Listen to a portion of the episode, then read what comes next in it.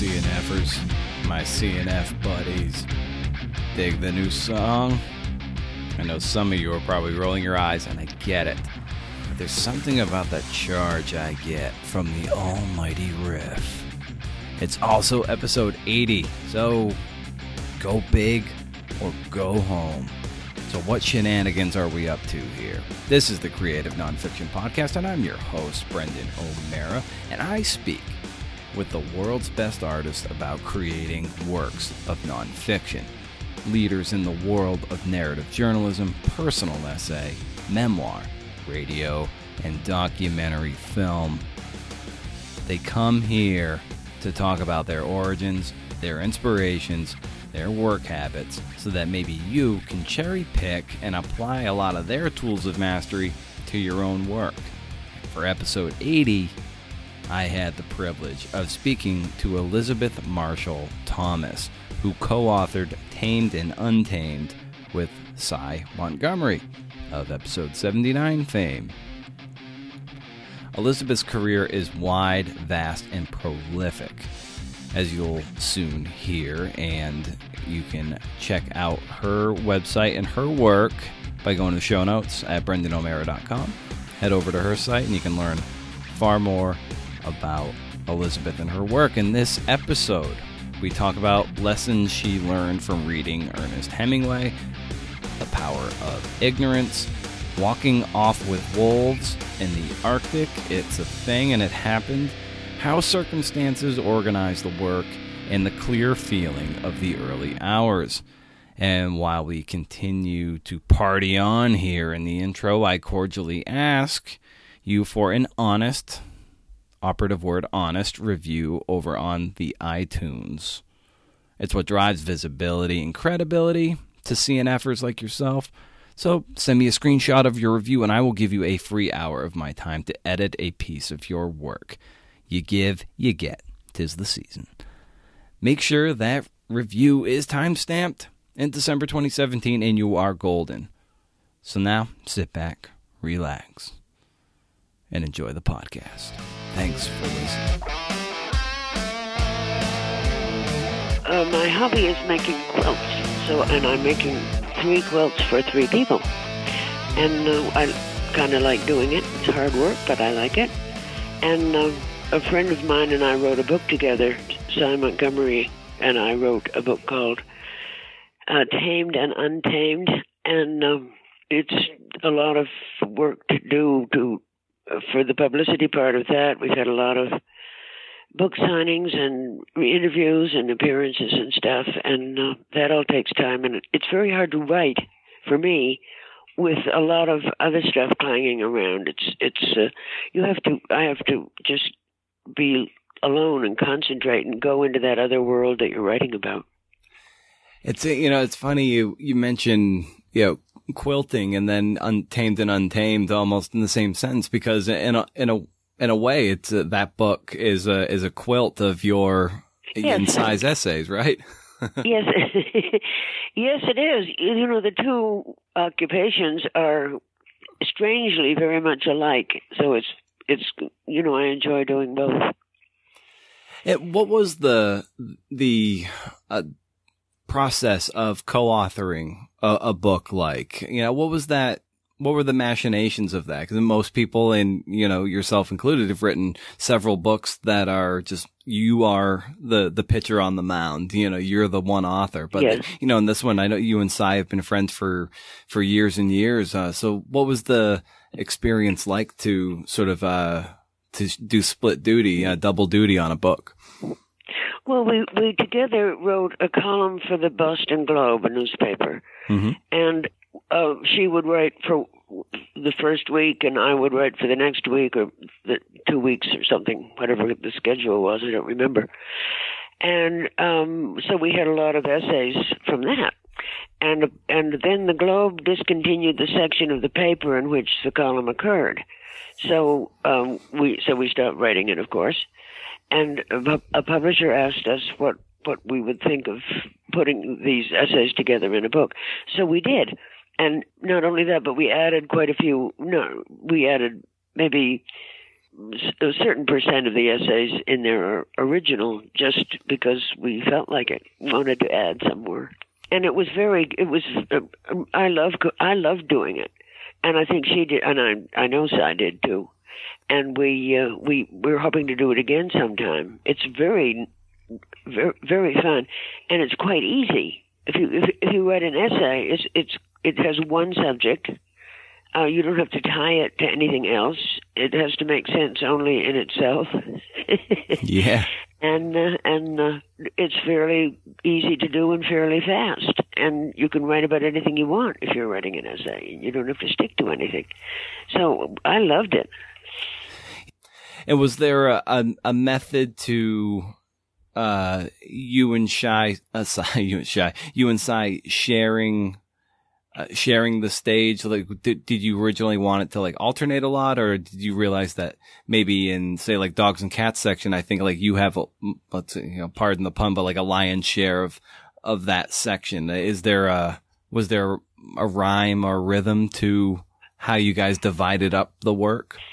Uh, no, no. We we had just written the essays, and we for the Globe when we were writing the column, we just wrote the column. She wrote what she wanted to write about the first week, I wrote what I wanted to write about the second week, and I happen to write a lot of things about dogs and hmm. cats, mm. which is why I my stuff is is uh, higher in those. Hers is higher in many other things, probably more other things, but we have about an equal number of essays in there. Uh, yeah, it's what's great in in reading reading about your uh your career and your work is like this the the global, the globality of it, if you will. And, uh, you know, your, your first, yeah. and, uh, you know, Harmless People being your, your first book, I believe, you know, you were in the fifties, you went to what is now Namibia to, to, you know, to follow some of the final or last hunter gatherer, uh, peoples on the continent, really. And, yeah. And, uh, you know, at that point in your life, what was pushing you in that direction? Well, my dad, he wanted to go there, so he took us with him. mm-hmm. I was in my late teens, but I was thrilled to go. And I loved being there, and it was probably the most important, single most important thing I ever did in my life, aside from marrying my husband and having my kids. I mm-hmm. think that was it. And uh, and what made you want to sort of pick up the the pen and make something of that experience? I liked to write before that okay, I was in college and um, I was in. Uh, I went to Smith. Okay. And I I was. Uh, this is a strange thing to say, but forced to transfer to Radcliffe, which I was lucky to be able to do because my parents wanted me to take a course in anthropology, and Smith didn't have an anthropology department. Okay, so I went to Radcliffe, and I I liked to write, and I had I I did all kind kinds of things like writing. I also like to to paint. And I, if I say so myself, I wasn't that bad at it. Mm-hmm. But the but the writing was compelling. And the other thing is, and I was asked to major. I was supposed to. Ma- I mean, my parents advised me or wanted me to major in English because that seemed to be the best thing for a woman to do at the time, but they wanted me to take courses in anthropology, so I did both of those.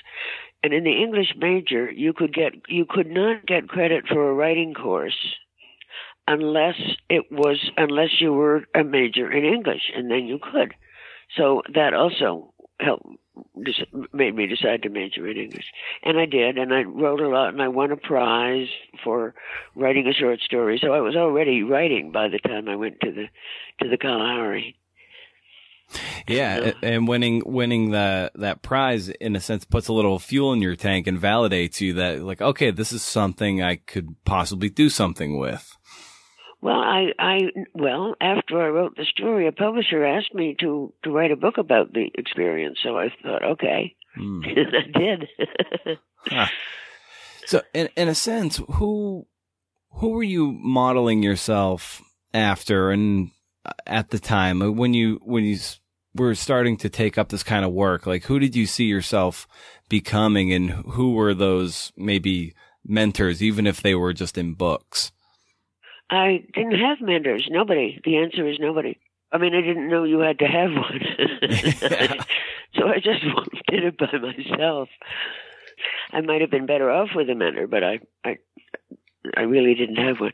I had a very wonderful agent, and I, I liked her very much. She was, she was super, and the publishers were super. The editor who I had at the time was was uh, uh, very helpful and very nice. I mean, that just if you just do it, you'll get the people around that area will step in. I think. So, what were some of your early growing pains as you're, you know, not having uh, the rudder that can be a mentor to help help kind of uh, guide you in the right direction? Like, what was early experiences that, you know, yeah, like those growing pains as you as you developed as a young writer? Well, hmm. Hmm, that's a good question. I, t- I took a, a there was a one course that was very hard to get into, but a lot of people who turned out to be pretty good writers got into it and they were in it at the time.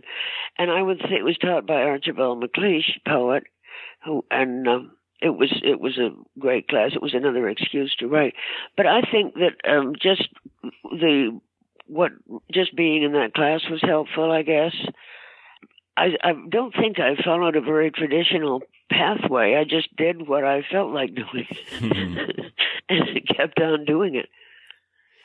But uh, Ted Hoagland was in that class, and he, he he's he's a wonderful writer.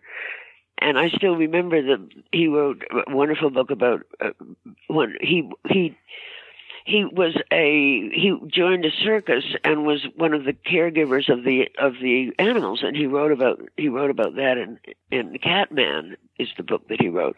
It's a wonderful book and I still remember sentences from it. Mm. so that kind of thing is is is very good for people. Yeah, I think. yeah, yeah. And what kind of books were you into and reading as you were, you know, you know, right, say before and just after you were starting to write your own books? You know, what were some of those that you were into that helped shape the type of writing that you wanted other people to read? Well, I mean, if you major in English, you've got to read a lot of books, mm-hmm. and uh, so I did. Yeah. Luckily, passed the test. yeah. But I, I, you know, somebody who who was influencing an awful lot of people at the time was Hemingway. I mean, there's a lot of poetry and a lot of writing that I love, but I don't write like those people, and I don't can't. Nobody can say they write like Hemingway because nobody does. But um, I, I just liked shorter, direct statements and um, a certain simplicity in what you're writing about. And also, I and also another thing. Very many writers um, they describe over describe what the what the subject of the of the novel is doing or what the scenery is around and so forth and so on. And I that I find that a little irritating. So I don't do I don't do that unless it's very important to say what the scenery is around. And uh, uh, Hemingway didn't either. I noticed he never does that. Never did that. And but Hemingway, I don't can't imagine there's a person who Hemingway did not influence. So I was one of them. Yeah, yeah, that's uh the description part is really important. Like some people I probably people like, and I, I think I've been guilty of this too, is that you, you're guilty of o- over describing because you feel like you need to, yeah. yeah. you need to like paint the picture. But in reality, if you just kind of lay out the most simplest thing, just maybe let the, if there's a certain tree, just maybe let the reader you know, picture whatever tree it is that they want. You know, yeah, geographically, yeah. I mean, out west, you know, deciduous trees are not native. You know, it's more evergreen. So of course you need mm. to hmm. get some of those facts right.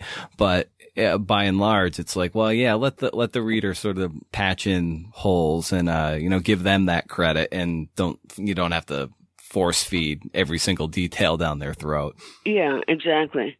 Yes, he he walked toward the door. He grasped the handle. He turned the handle. He opened the door. He went through the door. He was in the next room. you can just skip it and say, well, in the next room, such and such happened. right. so, so oh, and then you describe the room. yeah. Yes. nobody cares. Yeah. what did you? What was a great uh, or a takeaway from from your first book project of the the harmless people, and how did you? what was the next steps for you as you parlayed that into your you know your next projects as you were you know snowballing oh, a career? Yeah. Well, the uh, interestingly, my agent submitted the Harmless People to the New Yorker, and they turned it down. And but then the editor of the New Yorker asked my agent why she hadn't submitted to him, and she said she did, but it was turned down. And he said, "Oh well, would she write it? Would would Mrs. Thomas write another book?" And the answer is a resounding yes. and then I thought I'd been, I, well, I did hunter gatherers. Now I'll do pastoral people. And I went to Uganda with the support of the New Yorker and wrote another book called Warrior Herdsmen about the Dodoth of northern Uganda, who they're a sort of, they're like something like the Maasai, they're Central Nilo Hamites, that's what the anthropologists call them and they um, related languages and so forth, and related um, um, lifestyle. They they they're all pastoral. They have these people. They have large herds of cattle, and they measure their wealth, as it were, in cattle, not in money, or they did, and still do. And uh, it, it was to me quite fascinating. My kids, I had two little kids by that time, and I brought them with me. Wow. And people, well, people said, you brought your kids to Africa. and I said, well, yeah, there's lots of other kids in Africa, right?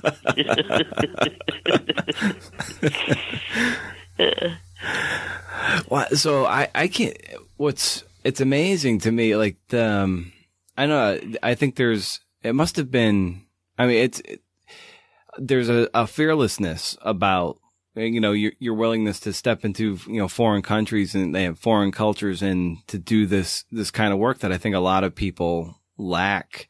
And um, where did that that fearlessness come from to be able to pursue the the the kind of stories you were pursuing early in your career?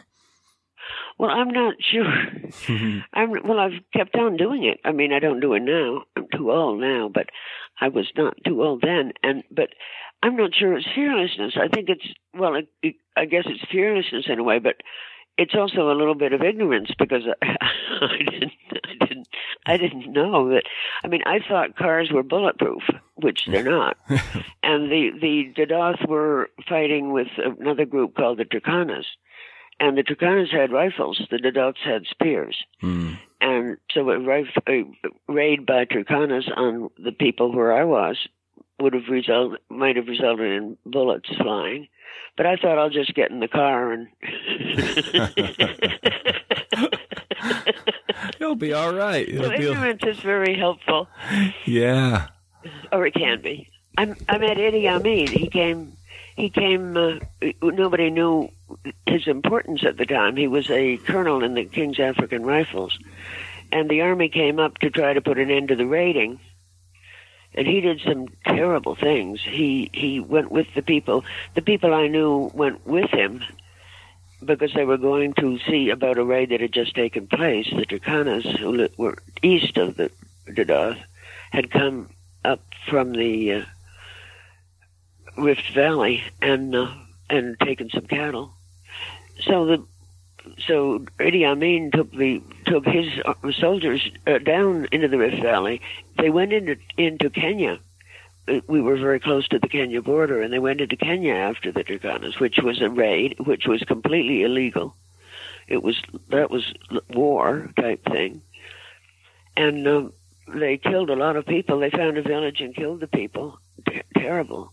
Mm. And they, they uh, somebody I knew saw Idi Amin a little girl was sitting by her mo- was crying, holding on to her mother who was dying, or, or, already had died. Idi Amin took the little girl and broke her back with a stone and left her. And the, even the Dodoth, who, I mean, they were warriors and then some. They were uh, horrified by that, and if you can horrify a Dodoth, you um, anyway, it was. It, I mean, okay, he did that kind of thing. Then he came back up with his. He with he shot some cattle and brought the body of a man back up to the to the to the to the higher ground where the Dodoth lived, and he came to my camp with the body, and he asked me to take it in my vehicle down about 50 miles to a government center. And uh, w- so, what do you do? Do you do you leave your kids with Idi Amin, or do you put them in the car with the corpse and drive them for 50 miles? That's one reason not to take your kids.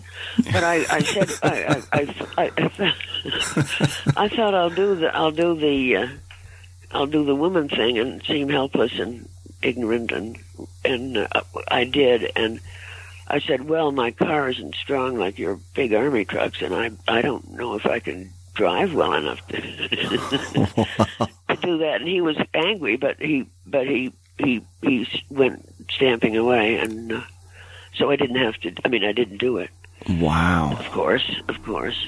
So then when what then I found out later that the guy who had done that was Idi Amin. So not everybody's met Idi Idi Amin. I have. wow. So what happened after that? Well, oh, he he he put the body in in a truck and uh, took it away. I don't know where he took it.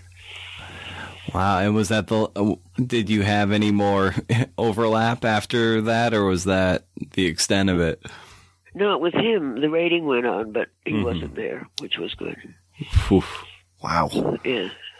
So, so um, with the with these first three big stories you you wrote about, um, how did you go about cultivating the access you needed to pursue those stories and with uh with such you know rigor and and access?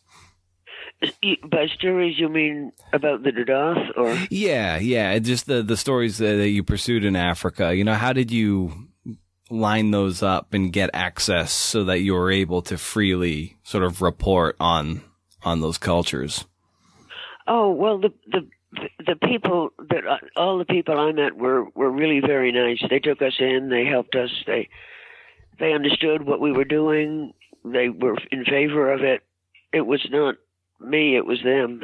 Uh, and I met some very wonderful people, and uh, was and kept in touch more or less in from the Kalahari. Um, let me return to the Kalahari for a minute. Mm-hmm. The area we went to was about 120,000 square miles, which was quote unquote unexplored. And uh, I mean, it was called that because white people hadn't been in there. Yeah. But, um, but the but the the Bushmen, now called the San, um, were pre-contact, and they had been in there for oh well, two the archaeological work was done later, and one encampment was found to have had continuous occupancy for over eighty thousand years, and another for over thirty thousand years without any particular change in the material culture. So what we were seeing was something that had gone on for, you know, that many thousands of years. Uh, that's the way our we descended from the San. The, I mean, the San were the first people. That's been shown genetically and um, by DNA studies, and uh, so that's what we humanity was like for for a long time. And uh, they they I'm diverting a little, but if you've been there for eighty thousand years, you've done the exploring. I mean, they, they they knew they knew every inch of those 120,000 miles. And now I can't remember what I was what why I was talking about this. Oh, I think about being. Um, they were they had heard about white people. They hadn't met them, but they'd heard about them because the everybody in that in that area, all the San people, they were interconnected in one way or another and they would visit each other, and news would travel from one side of the space to the other in about a year. So if someone had a bad experience with white people, which everybody did, everybody who had encountered white people had a bad experience, they were a little suspicious of us, but they, at first, but we, I mean, they were very gracious. They let us use their water. There was no surface water, there were no rivers, no lakes, no nothing. in the dry season. So we had to share, we had to, somebody had to be nice enough to let us use their water from their water hole, and the people offered it to us. They they were glad. They were very generous and welcoming. That that's part of their culture is is to to get along with other people and the and to get everybody gets along well. And I mean that's their that's their the whole culture is designed for that. And uh, I mean the marriage system, the kinship system, the, who who you're named for, that system, uh, partnerships of various kinds. They're all designed for cohesion, and uh, because that's survival for them. That was survival for them, and uh, we've kind of lost that. I think the Neolithic ruined that, but but uh, but uh, it was it was very interesting to see. Yeah, the Sebastian Junger's latest book, Tribe, kind of talks about that, about how, you know, the tribal cultures are sort of more, you know, uh, I, I don't know, they look out for each other more. People are more satisfied in those cultures. We found that, uh, you know, the, you know, the American colonists or well, the British colonists would come over here and they would, some would, if they were taken by some the native peoples that they came back to society, they would often run back to the tribal culture and eschew the Western civilization. Yeah. So yeah, yeah I'm sure you kind And of rightly saw that firsthand. Yeah. Yes, that's true. That's true, but it's infectious. Western culture is infectious, and Mm. it's it's once once well the uh, the San people today keep it to some degree. Oh, I know what I was going to say. Um, all that time and all that space, um, um, and, and the way they lived. But I'm I'm in now. It, it took us months to, to find people Mm. and we just tried and tried because that we there was nobody who knew where the water sources were, so we couldn't have a guide or anything. Um, but um, when we found people, let's see, I still can't remember where I was. It'll pop up. Sorry. That's okay.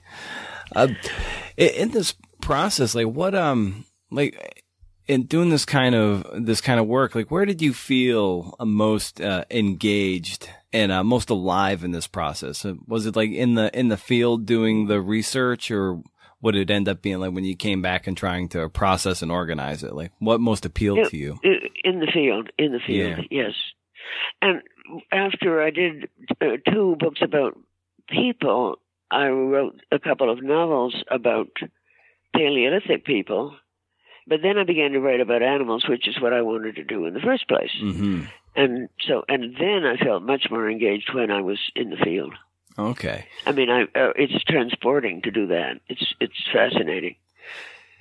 Yeah, that's kind of where I wanted to. It's great that you're taking us there because I wanted to, eh, given that your your your early work was, um, you know, human based, and then you made the pivot to animals, uh, covering uh, and writing about animals. And um, what made you want to make that that pivot? Well, like you said, it was something you always wanted to do. So, um, Yeah. what? So, what finally prompted that that moment to get to the core of what you really wanted to write about? That's a good question, but I had a sort of hot subject, which was dogs. And Mhm. uh, oh, another thing is that um, by by that time, my kids were older, and I they had to go to school, so they weren't portable as they had been before. Mm-hmm.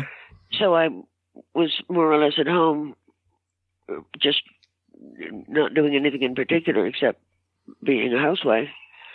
And I thought I thought uh, that it would be. I thought, uh, but uh, we had a dog at the time. We were taking care of somebody else's dog who roamed around. There was no leash law, so he could roam. And he roamed, and he'd come back, and then he'd go off again, and he'd come back. And I wondered what he was doing. Mm. And I thought, you know, why don't I find out what he was doing? Um, uh, this was very interesting for me. It led me to a lot of things, and so I. And you don't need anybody to to. You don't need any funding to do that. You just need a dog and a pencil and a notebook, and uh, I had that. So I began following him, and I, it opened a world that I would I wasn't surprised to find. I was suspected it was out there, but it was it was very interesting. And after that, I wrote about. I've written about animals all the time. I, I later went to Baffin Island, which is way up in the Arctic Circle, as you know, and uh, it was daylight all the time. I went with some people who were studying. Uh, uh, they, they were studying caribou. They had studied the wolves, and they were studying caribou at that time. And I separated from them and went by myself to. So I was all by myself uh, to where there were a den of wolves, and the, wolves um, were raising a litter. Uh, three, three adult, uh, uh, uh, uh, um, I would call them a married couple, mother and father wolf. The, their three offsprings from the year before, and a new litter of pups, hmm. and and they they like the other, like the people, like the the Dodoth and the and the San. They put up with me. They let me be there, and or they didn't move. They didn't leave. They didn't bother me. They come and look. And when I was asleep, there was a little cave that I found, a little bitty cave, and I slept in that. And uh, they would come when I was asleep. Huh. and examine my things, but they they could have had me for lunch, and it would have saved them a lot of trouble. Yeah, but they didn't. Yeah, they didn't. I didn't have any gun or anything. I, mean, it's their land, not mine, and I'm not going to go. I wouldn't want to go somewhere and kill the people that I was, the, the creatures that I was there to see, any more than I would if they were human. And uh, so that was that was. I mean, that the, the dog thing led me to that. That was a terrific experience. I never wrote a book about that as such. I include it in almost everything else I write, however. the Arctic is wonderful. It's always at that time of year. It was in the summer, mm-hmm. and it's always about eleven o'clock. The sun never sets, and eleven o'clock in the morning is an optimistic time. I mean, the day is in the middle of the day, and the night is far away, and you've got plenty of time, and it, it's just a very good feeling. It's nice. Wow. So what made gave you the the confidence to go off on your own and to go seek uh, a a, fa- a familial pack of wolves and and sort of live in their orbit? And I don't know. Did you at any point feel threatened that they might uh, choose to feed you to their pups? no, it, it, didn't. No, it didn't occur to me that they would. I mean, yeah. Historically, wolves have caused very, very few. Somebody did a study of deaths of people caused by wolves, and the only one there were very, very few, and the only one I remember is uh, a man who dressed up as a bear and a bear cub and pretended he was injured. uh-huh. and the wolves came and got him. Yeah. But but I don't think you. I, I don't. Again, it wasn't. It wasn't courage or fearlessness. It was just. It was sheer ignorance. Mm-hmm. And I didn't know. Well, I did know, but I. Uh, the, uh, polar bears are would be dangerous. A polar mm-hmm. bear would be dangerous. But the polar bears really didn't go inland very much, and the the uh, I never saw one, so never saw one there. So I don't know what I would have done if I saw one, but. Huh. I'd have thought of something or tried to. yeah. How how long did you hang out with the with the wolves up there? I was there for a summer, mm-hmm. several months, a couple of months, three, and it was heaven. I just loved it.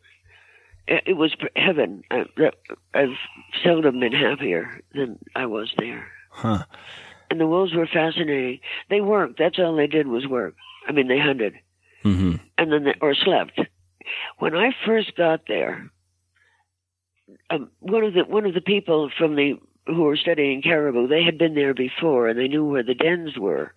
So one of them showed me this den, and when when we arrived, uh, there was no no wolf at the den, but um, but when they found that I was when I when then they found that I was there. After that, they always had a babysitter. Oh, someone would return from hunting would go up in a high rock where the pups couldn't reach her and bother her, and she would sleep. and the others hunted, and then another one would come in from hunting, and the babysitter would go hunting again, Hmm. and the newcomer would would sleep. But they never left them alone after I was there, so, which I think tells you something. Well, I mean, wolves are brilliantly smart, Yeah. and uh, yeah. What did you notice uh, similar similarities between, say, the the the neighborhood dog that you were following and these wild wolves in the Arctic summer? Well, what do you notice between the two that struck you as similar? That's a good question, and I don't really have an answer because they, I mean, they were both dog types, but, uh, you know, they acted, the wolves acted like dogs and the dogs acted like wolves, but naturally. But uh, the the dog, what he wanted to do, I think, was establish his supremacy um, wherever he went. He had varying degrees of luck with that, the wolves didn't have to. They had their theirs. They, they were the only wolves in that particular area, and they had their their social relations all figured out. I never saw any struggle for supremacy or a sign of one wolf saying I'm better than you or I'm above you on the on the on the wolf ladder. Um, it, it just didn't happen. Everybody knew everybody else, and they they had a, one. They were united in that they had a common goal which was to feed themselves and each other. And most, that's true of almost anything that lives in the wild, especially um, uh, birds and mammals. They they. Uh, So after you've gone into the field and you know filled up your notebooks, uh, how what's your next uh, steps as you begin to organize and process the research? oh, I just start writing. I mean, I every, lots of people figure the book out before they write it, and I should do that too because it ma- it, it makes the the book better and everything easier. But I I don't, and I maybe I should. Maybe next time I write a book I will, but I just don't. I just start writing. Think of something and write it, hmm and then and and it kind of flows from there. Um, it, it really isn't the best way to do to, to write a book, but I don't know. I kind of like it. I mean, I I write for fun, you could say. So I might as well do it the way I want and and have fun doing it. But um, I think it, it it probably is better to organize it ahead of time. But also, the, the, there's one other thing, and which is that circumstances organize it for you. I mean, the, there, there's a procession, and when you go someplace and watch what's happening, something will happen, and stuff will go on. Something, hmm and that that's the key to what you're going to write about. I mean, that's kind of haphazard, but it it works. Yeah, Or it did for me. It worked for me. I mean, I'm not saying that my stuff is, my work is, you know, the greatest literature, but it's it's not bad literature, not at all. And uh, so, I mean, it's, it's acceptable. I think it's more than acceptable. yeah. Like, how do you go about, you know, setting up your your days and your mornings to ensure that you have uh, a successful day at at the ledger? You know, like when do you wake up and like Yeah. how do you know? You even said when you're in the Arctic, like 11 a.m. is like the most optimistic time. So maybe like that's Yeah. a real sweet spot for you. So like, how do you you know set up your your days so you know you're getting the most out of your writing time?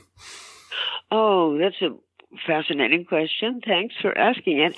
I find that I find I get a, I wake up very early. Well, my dogs sleep in the same bed with me, and when breakfast time comes, at, and breakfast time comes at about four a.m. Mm. Sometimes, sometimes three thirty, and uh, which is fine. And I get up, and I feed the dogs and the cats, and and then I start working. And by by four thirty, I might be working hmm and then you have you have four hours until anything can happen. I mean, nobody's going to call you up. You can't go and do errands. There's there's nothing you can do except work, and it's a wonderful, clear feeling, I think. So, and by that time, by the time you've been working for four hours, you're in it. You're going, Yeah. and uh, then the disturbances don't don't don't bother you that much, and you don't get very many anyway. And uh, so you can just keep going, and I love to do that. I just I can work all day until dark, from dark morning before the sun rises till after it sets, perfectly happily. And um, I get very involved and uh, and uh, enjoy doing it. and I just have to let the dogs out once in a while and you know do Mhm. something for them. Give them a little snack at dinner time. Give them some dinner and the cats, and then go back to work. And then, I mean, sometimes I don't even drink a cup of coffee before I start or eat breakfast. I mostly don't. So around noon, you know, I might have a sandwich and then go back to work. Huh. But I, I love to work. I just, I, I love being completely absorbed in something else. That's very nice. How long can you write in a given day without getting fatigued? Like, are you writing Oh. that whole like that whole time, or do you ha- do it for forty five minutes and get up and go for a walk? Like, how does that work? Oh, no. Look for you. Hmm. I should.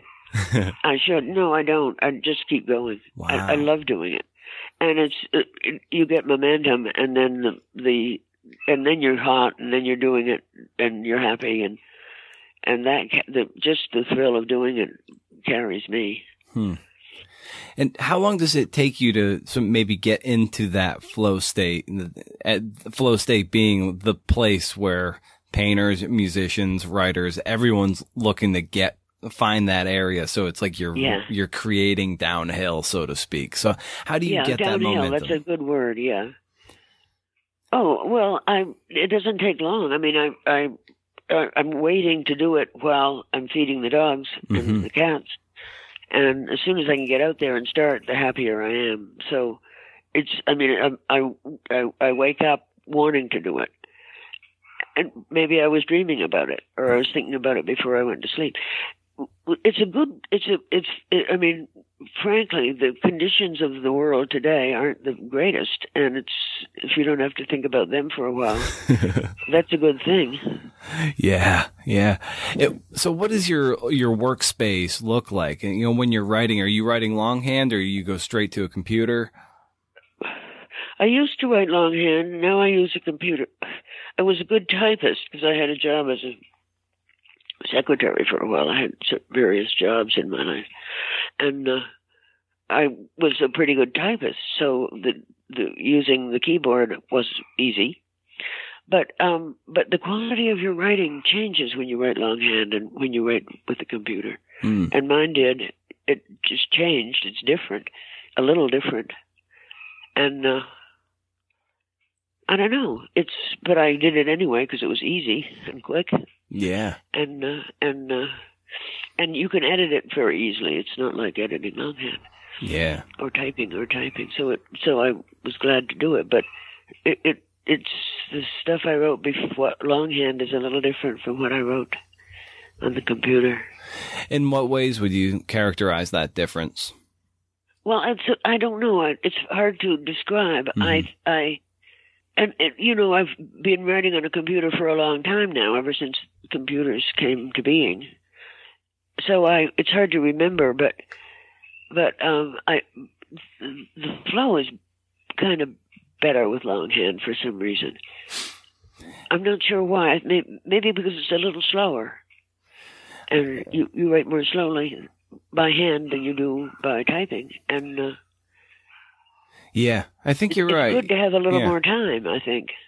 Yeah, I think so. I think for some reason, anytime I do anything longhand, for for what it's worth, is it does feel a little more immersive in a, in a sense. If that makes any sense. Yes, uh, that makes lots of sense. That that that uh, that's that that describes it. Yeah, that's good. it so you know you've you're able to get a lot of this momentum, and I think a lot of people what what they struggle with too is the the middle of a project. You you're past the the honeymoon of you know the idea is great, the idea is green, and you just want to go with it, and then you get into the middle where things can get dark and ugly, and you haven't you know you're too far from home to turn back, and you're you're you're not you know you're right there in the in the thick of it. So how do you deal and muddle through your way through the middle of of drafts and just keep forging ahead? Well, I I I edit all the time. That's Uh-huh. the thing. I I read what I wrote yesterday. I read what I wrote last week. I and I, I can't train myself not to start doing this at the beginning. So the beginning of every book I've written is, in my opinion, better written than than the last chapter, which uh, I I probably was in a hurry because there was a pub date or something, publication date, Mhm. and I was hurrying. And I and I noticed that when when a book comes back from the publisher with with the edit, you know they edit it and then you edit their edits and and at that and but I can't stop revising. I can't, and I think about it all the time. I would still be revising the Harmless People if I had my way. I- I'd like to revise the Harmless People. It's very naive. It's a naive book. I wrote another book about the Bushmen called The Old Way, which is vastly better and more sophisticated. And uh, but the, the Harmless People is still in print and it keeps going, so that's okay too. So when you're in the in the process that generative phase, like what part do you feel most uh connected to? Like the editing, rewriting, or the actual just like pure generation of material? I, I have to say the editing. Mhm. I can't stop. I can't stop. And when I'm driving somewhere, I'm editing it in my mind. And I have a notebook in the car, so I pull over Uh-huh. what I think I should have done. But editing is good. I mean, it's good too. The more you edit, the better the book is. Well, uh, you can over edit. I've done that. There's a you know this little known syndrome you call the you know the shiny new thing thing and uh and when you're in the thick of something um you know sometimes it can be easy to get distracted by a new a new project or something. And uh and sometimes it's hard to finish things. And uh, you know you've had a career of finishing very long projects and uh un- untold essays and magazine articles I imagine as well. So what's the what have you found helpful to ensure that you that you finish something before you start getting distracted by like the next new story that just is is gnawing at your brain. Well, I would probably go to the next news story if it was if it was gnawing at my brain Mhm. and trash what I. but I have a I have a two compulsions. One is about worrying. I worry, worry, worry, worry about everything, which is I think a very good thing to do because that's why my house hasn't burned down and why my dogs haven't got run over and so forth and so on so far. But um but uh I mean, my kids and everybody says I worry too much, and they don't worry at all. But somebody has to do the worrying, so it's me. and, and, uh, so that's one thing uh, of of a distraction. But the other thing is is finishing things, and if something is unfinished, it just nags at me until it is finished. I mean, if I go and get the mail and there's a bill and I need to pay it, so I pay it right then rather than putting it off, that kind of thing Yeah. and I mean that takes your time, but it, but at least you don't have to worry about things you have, things that aren't finished. So it's it's uh, that's just a personality problem, I think. hmm And it's uh, something that kind of cropped up the other day that I wanted to, you know, a- ask you. You know, you've been, you know, your work has been so, you know, prolific and and just, uh, you know, and beautifully rendered. And I wonder if, um, you know, if you look at your strengths and weaknesses in your you know, how you go about the work, what what has always you know been your struggles and what's been your strengths. I wonder what did you choose eh, consciously or unconsciously to lean into? Would would it be like to lean into your strengths or to try to bring up your weaknesses to your strengths? Like did, did you ever give much thought to that? Oh, it's a wonderful question. I think weaknesses would be making mistakes, or a weakness that I have and much too much of is that I. I, if I get a piece of information, oh, I'll turn now to my colleague Sy Montgomery, with who I wrote the, with who, who we wrote the essays for the Globe and the book Tamed and Untamed.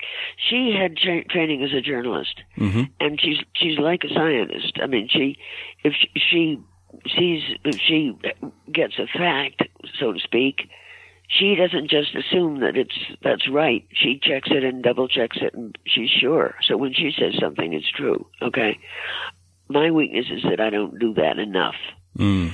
and my I mean I I I'm perfectly happy to accept certain things as true, and they they may be partly true or maybe outdated. They're not completely false, I hope, but they but they uh, it, I mean I recently wrote another book about called uh, which is still it's with the publisher now, and it'll be out in uh, March, I think.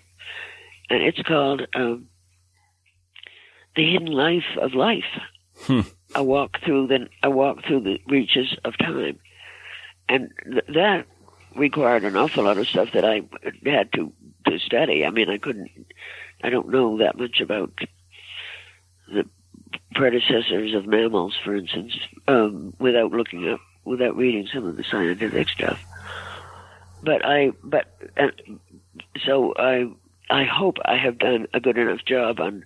On, on the fact checking end of things, uh, because the book is now with the publisher, and I, I did try, but I mean, I'm, I I just don't do it as well as Sy does. The other thing is that uh, what I want is for the for the sentence to be good. I, I don't care nearly as much about the truth as I care about the sound of the sentence. Hmm. And that that's led me astray quite a lot. I mean, I would remove a word or change a word, even if it was the correct word, and put in a less correct word, if the less correct word sounds better in the sentence. hmm And I'm a I'm an aspiring poet at heart, not an aspiring scientist. and and uh, you know, and being you know friends with with Sy and being a writing partner with her, you know, what has how has that that partnership helped you know, like you you know get to you and you improve or um, you know, what have you learned? Like you said, the the, the fact checking and that sort of rigor um, of double checking things was something you really learned and took away from Sy. Um, what else? You know, being in close proximity and then prof- professional proximity, as in the book. Like, what has that relationship added to your your life and career? Like having that kind of a partner, in a sense. Oh, I think it's added very, very much. It's it's uh, uh, we read each other's works. I mean, I show her what I'm writing, and she shows me what she's writing. You know, pretty much. And uh, especially if I have doubts, or she does if she has doubts, and we're. I mean, it, it's in a way. Uh, I mean, I love her work. I really admire her work, and she likes mine. So I know when she sends it that I'm going to like it but it, it, it, we we can help we we can help each other catch things that aren't aren't right and or things that could be done better. We we I I seldom find anything in her work, but it's but it's a good thing. It's a good checkpoint. It's a good um, safety valve there, um, and and I find that very helpful. Also, she she has a very wide um, I mean, she, the animals she studied are are range from octopuses, which she's just written a very successful book about the soul of the octopus, and uh, uh, to she does scuba diving and uh, she studied tarantulas, and you know, I I would love to do that. I just haven't had the the time right now, and uh, uh, I.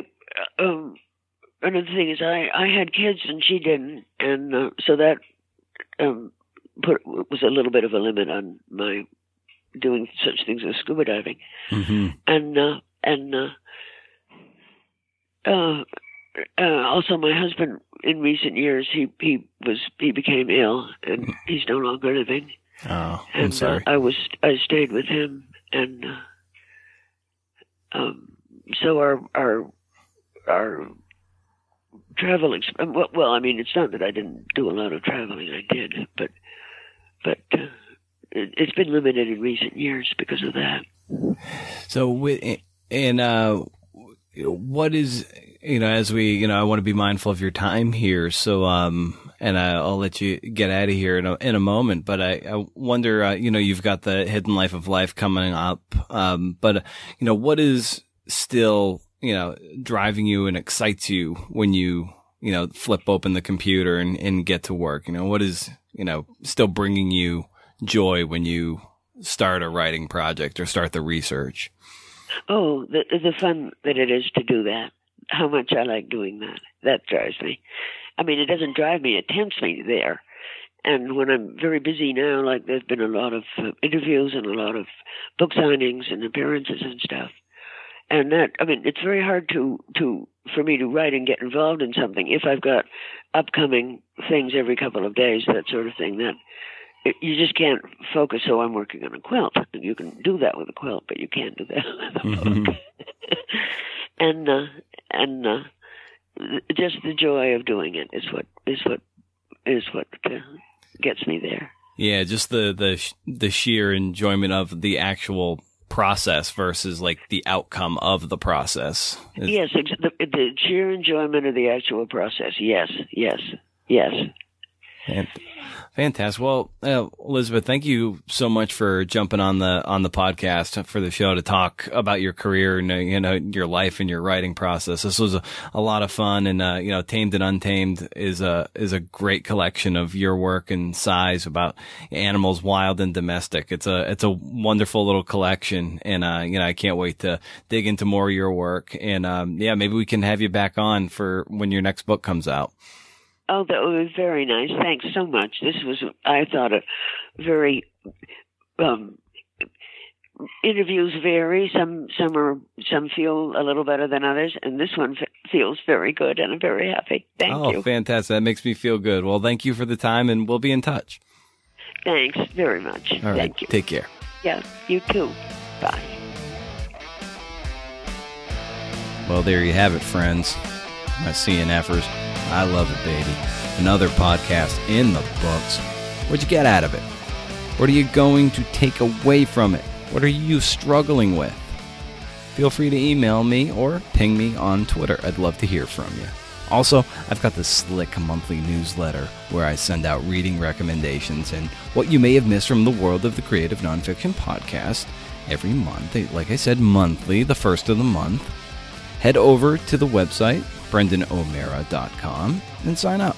Once a month, no spam, can't beat it. And lastly, that friendly reminder to leave an honest review on iTunes. Editorial offer stands. Thanks for all you do by being a part of this little community, and I'll be here next week.